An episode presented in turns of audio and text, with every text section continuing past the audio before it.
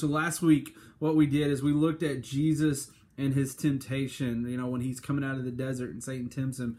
Uh, we focused really in on Luke chapter four, uh, where Satan comes to him and he tries to tempt, he tries to entice Jesus to kind of step away uh, from the purpose that God had put forward for him, the purpose that God had planned for him. Um, do y'all remember the things that we talked about last night or last last Wednesday? On our uh, church online uh, student worship night. Do y'all remember what we talked about? We talked about that you will be tempted. That is fact. You will be tempted at some point in your life. That's what Satan does. He tries to trick us and pull us away uh, from the plan and purpose that God has for your life. So you will be tempted at some point. Um, that's just fact. That's what that's that's always going to happen.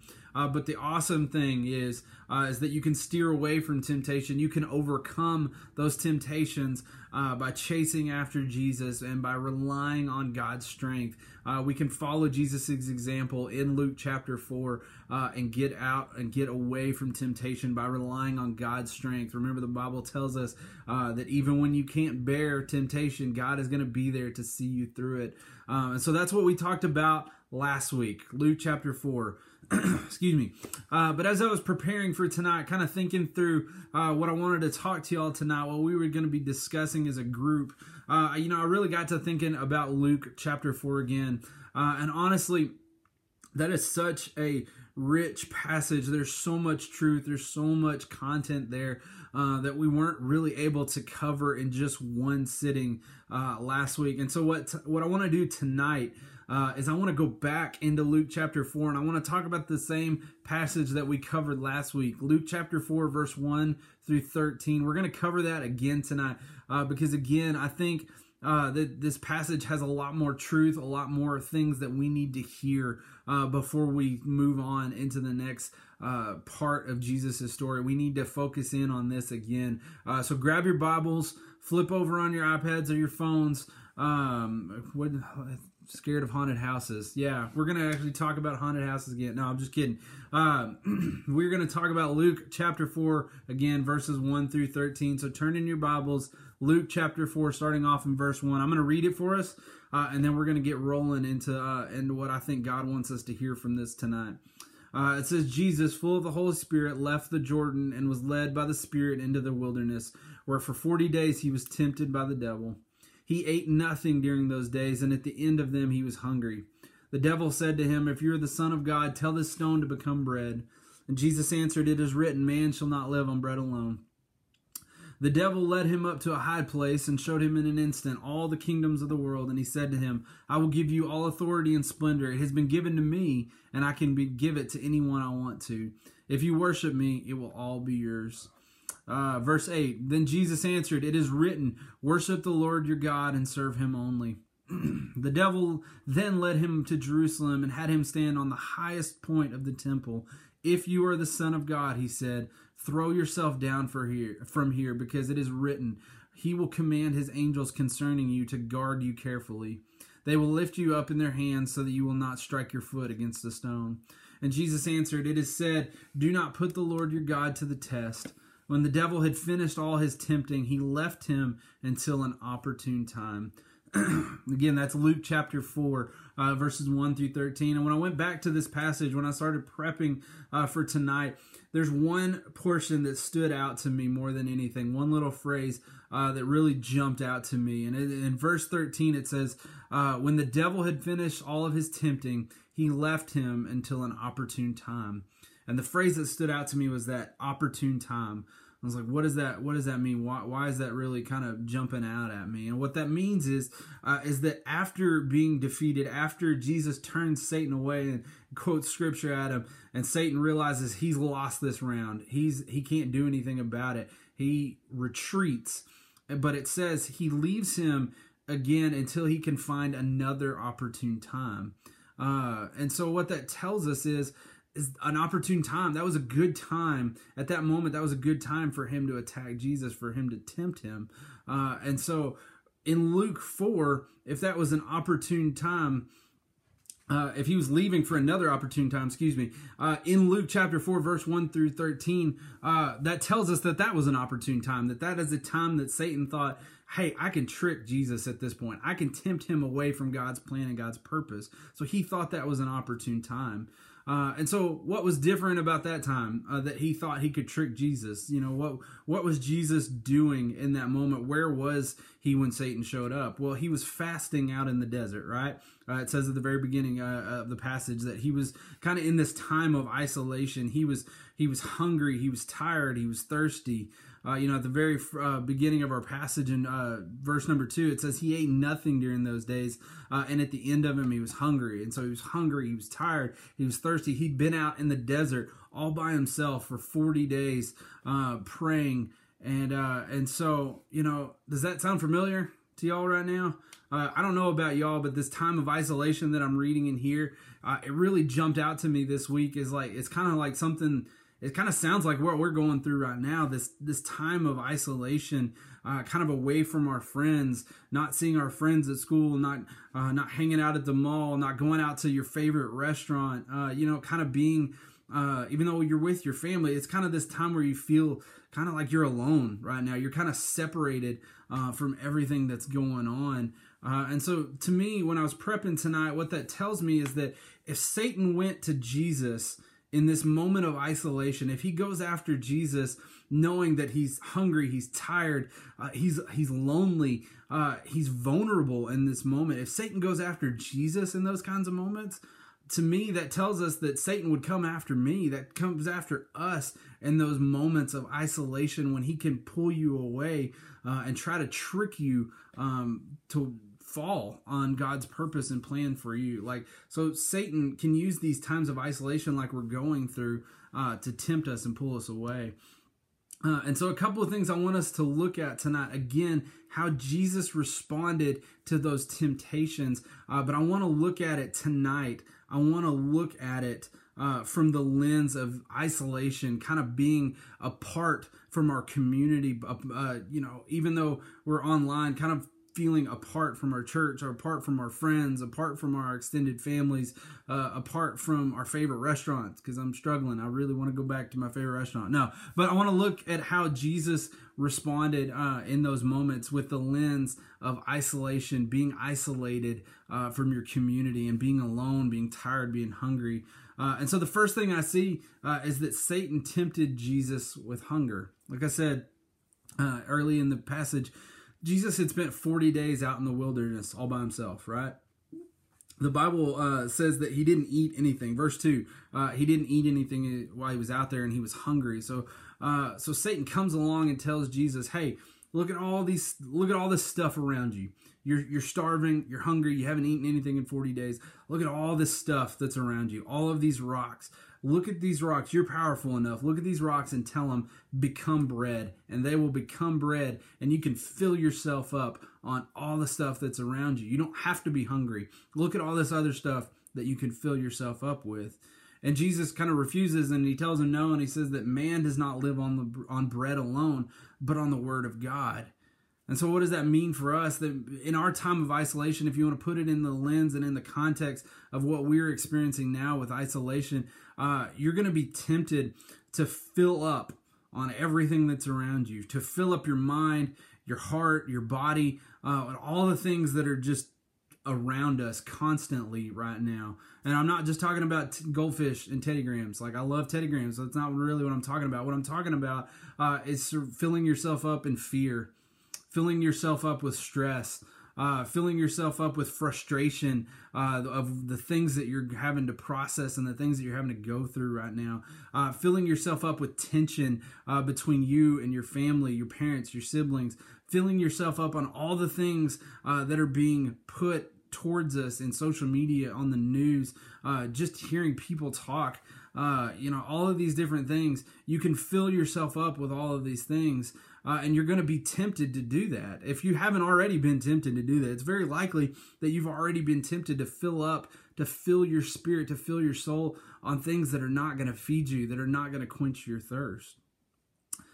Just as Jesus said, it says, man does not live on bread alone. we have to fill ourselves up on the Word of God. We have to fill ourselves up in the presence of Jesus, in the presence of God. We have to we have to go after the things uh, that will spiritually nurture us, like Teddy Grahams. I'm just kidding. Uh, we have to fill ourselves up on the Word of God. We have to spend those moments in prayer, uh, those moments in reading our Bibles, those moments uh, on talking with our family about the things that we're struggling with. Fill yourself up on the things that will feed you, that will last. Don't fill yourself up on all the things that are around you because they won't last, they won't feed you. Fill yourself up on the Word of God. Don't live on bread alone but live on the Word of God. Spend your time focusing on Jesus and focusing on God uh, with the things that last. Uh, the second thing I see, uh, for remember, the first thing he tempted Jesus with was hunger. The second thing I see that he tempted Jesus with uh, was greed. Uh, Satan tells Jesus that he rules uh, all of the world and can give it to Jesus as long as Jesus worships him. Uh, which, in my opinion, is kind of stupid and ironic anyway, because last I checked, Satan doesn't own any of it. Satan doesn't is not in control of the world. Satan doesn't have anything uh, that he can give Jesus in this moment. Because last I checked, God kind of controls the world. Not kind of. God controls the world. So Satan was promising to give Jesus something that it wasn't his to give. First off, second off, it was already Jesus's. The world was already his. He already had it, so Satan couldn't give it to him. Uh, but he tempted him with that power and that wealth and promising literally the entire world, all the kingdoms in the world, I'll give it to you if you worship me. And look at what Jesus said. He says, uh, you know, that we are to worship God and serve him only. Uh, and I'm not sure about you, but in the last couple of months, I know uh, me personally, I've, I've had off, often have thought to myself, um, you know, if I had this or if I had that, you know, everything would just be better. Have you have you had that feelings the last couple of months? I know I have. Um, man, if I had a sweet luxury beach house out on the beaches of Hawaii, I don't mind staying at home. I'll, I'll shelter in place at that sweet swanky mansion out in Hawaii. Like I'll be perfectly fine at that point. Or uh, man, you know, if I had tons of money or tons of stuff, uh, you know, I'd never get bored. I wouldn't be mad about being at home all the time because I never run out of things to do. Or, you know, if I had this or if I had that, everything would be better if, if, if. And all that I was doing is taking for granted uh, the things that I already have, the, the fact that I have everything I already need. And that's because I have God's goodness present in my life and I can see God's goodness present in my life. Uh, and so, what that means is when we focus on material things, when we focus on the kingdoms of the world, on, on the world itself, on, on wanting all of this physical stuff, and we find our happiness and we find our joy and we find our fulfillment in stuff, that's, that's wrong. We can't find our joy. We can't find our fulfillment. We can't find our worship in stuff. And that could be one thing, that could be many things. Uh, and again, uh, notice what I didn't say. I didn't say having stuff or having money is a bad thing. That is not at all what I'm saying. What I'm saying is finding joy, finding true fulfillment in the things that you own or in the things that you want. You'll never find joy. You'll never find happiness. That's when we put stuff, that's when we put money, that's when we put things in front of God. Nothing can go in God. He's always going to be in that number one spot. He has to be in that number one spot. Uh, and so finding joy in our stuff is wrong. Uh, and so be content with where God has you. Uh, be content with the things uh, that that God has blessed you with in the places that God has placed you. Be content. Be joyful. Be thankful for the good God that has com- continued to bless us. Um, the last thing, the third thing I see uh, is that Satan tempted Jesus with pride. And this is a really, really big one. I want y'all to really key in and pay attention on this one. Jesus, uh, Satan tempts Jesus with pride. You know, he takes him up to the highest point on the temple in Jerusalem and, and a place that you can oversee the entire city and you can see as far off in the distance as possible. And he goes, Man, throw yourself off this temple. If you were really God, if you were really this Messiah, this Savior, man, throw yourself down to the ground because God's not going to let you get hurt. God's not going to let you die. God's not going to let you even scuff your heel on the ground. He's going to literally send angels out of the sky to grab you and carry you and pick you back up.